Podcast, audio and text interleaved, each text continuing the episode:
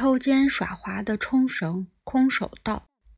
从前我见过一个玩冲绳空手道的大叔。说起冲绳空手道，现在想想，不就是招摇撞骗吗？这位大叔出场时，身旁立着一面大旗，上书“冲绳”二字。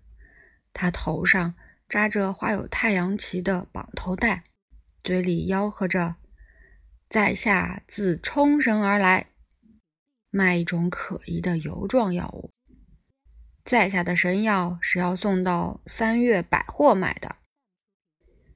三月百货是日本著名的百货公司，创建于一六七三年，是日本历史最悠久、最高档的大型百货公司之一。去那里之前，先进行一场宣传促销。这几种药会装在漂亮的盒子里，放在大店。能卖两千、三千、五千日元，今日特价，机会难得，只要两百日元就能买到。大叔忽悠完，就把药涂在手上，嘿！随着一声大吼，一掌把石头劈得粉碎。这是我们亲眼所见，不由得我不信。懵懂单纯的孩子们就这样被骗得心服口服。神药还附带空手道教程，教程五十日元一本。我很想买那种神药，可惜兜里没钱。大叔在附近转了三天，最终同意降价，以十元的价格出售神药，不带教程。我们十分心动，但嘴上都说那个一看就是骗人的。我爸说了，那人是骗子。然而，孩子就是孩子，心里仍半信半疑。毕竟，我们亲眼目睹劈碎大石的场面。我爸说了，那块石头肯定有鬼，之前被做过手脚，轻轻一敲就会碎。当然，类似的话也听了很多。说归说，尽管大家知道可能受骗，但是不尝试的话。终究无法死心。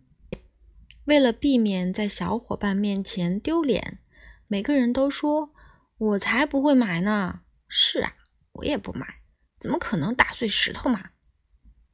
然而，大家都偷偷掏钱买了神药。结果，第二天上学时，同学们都把右手藏在兜里。老师说起某个问题。大家举手回应时，才发现人人手上都包着纱布。同学们，你看我，我看你，脸上都挂着讪笑。看来大家都尝试过，每个人的小指下侧都是血淋淋的伤口。大家心照不宣的不再提起这件事，只是默默的把右手揣在兜里。现在回想起来。如此坑人的骗术，也算是空前绝后了。话说，学校门口不是总有卖粘土和模具的小贩吗？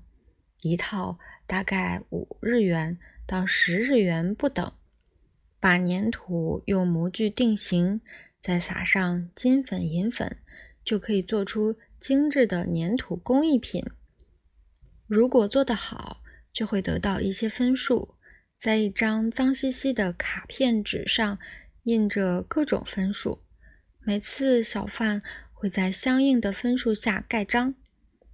一张卡片上的分数大概是一百分吧，集够分数就可以换到一个巨大的粘土城堡模型。这一招简直太灵了，我们都趋之若鹜。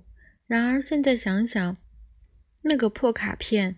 随便就能假造一张吧，还有那粘土模型，也不是什么值钱的玩意儿。这些小贩经常跑到我们的农田里挖泥，然后再把泥巴卖出去。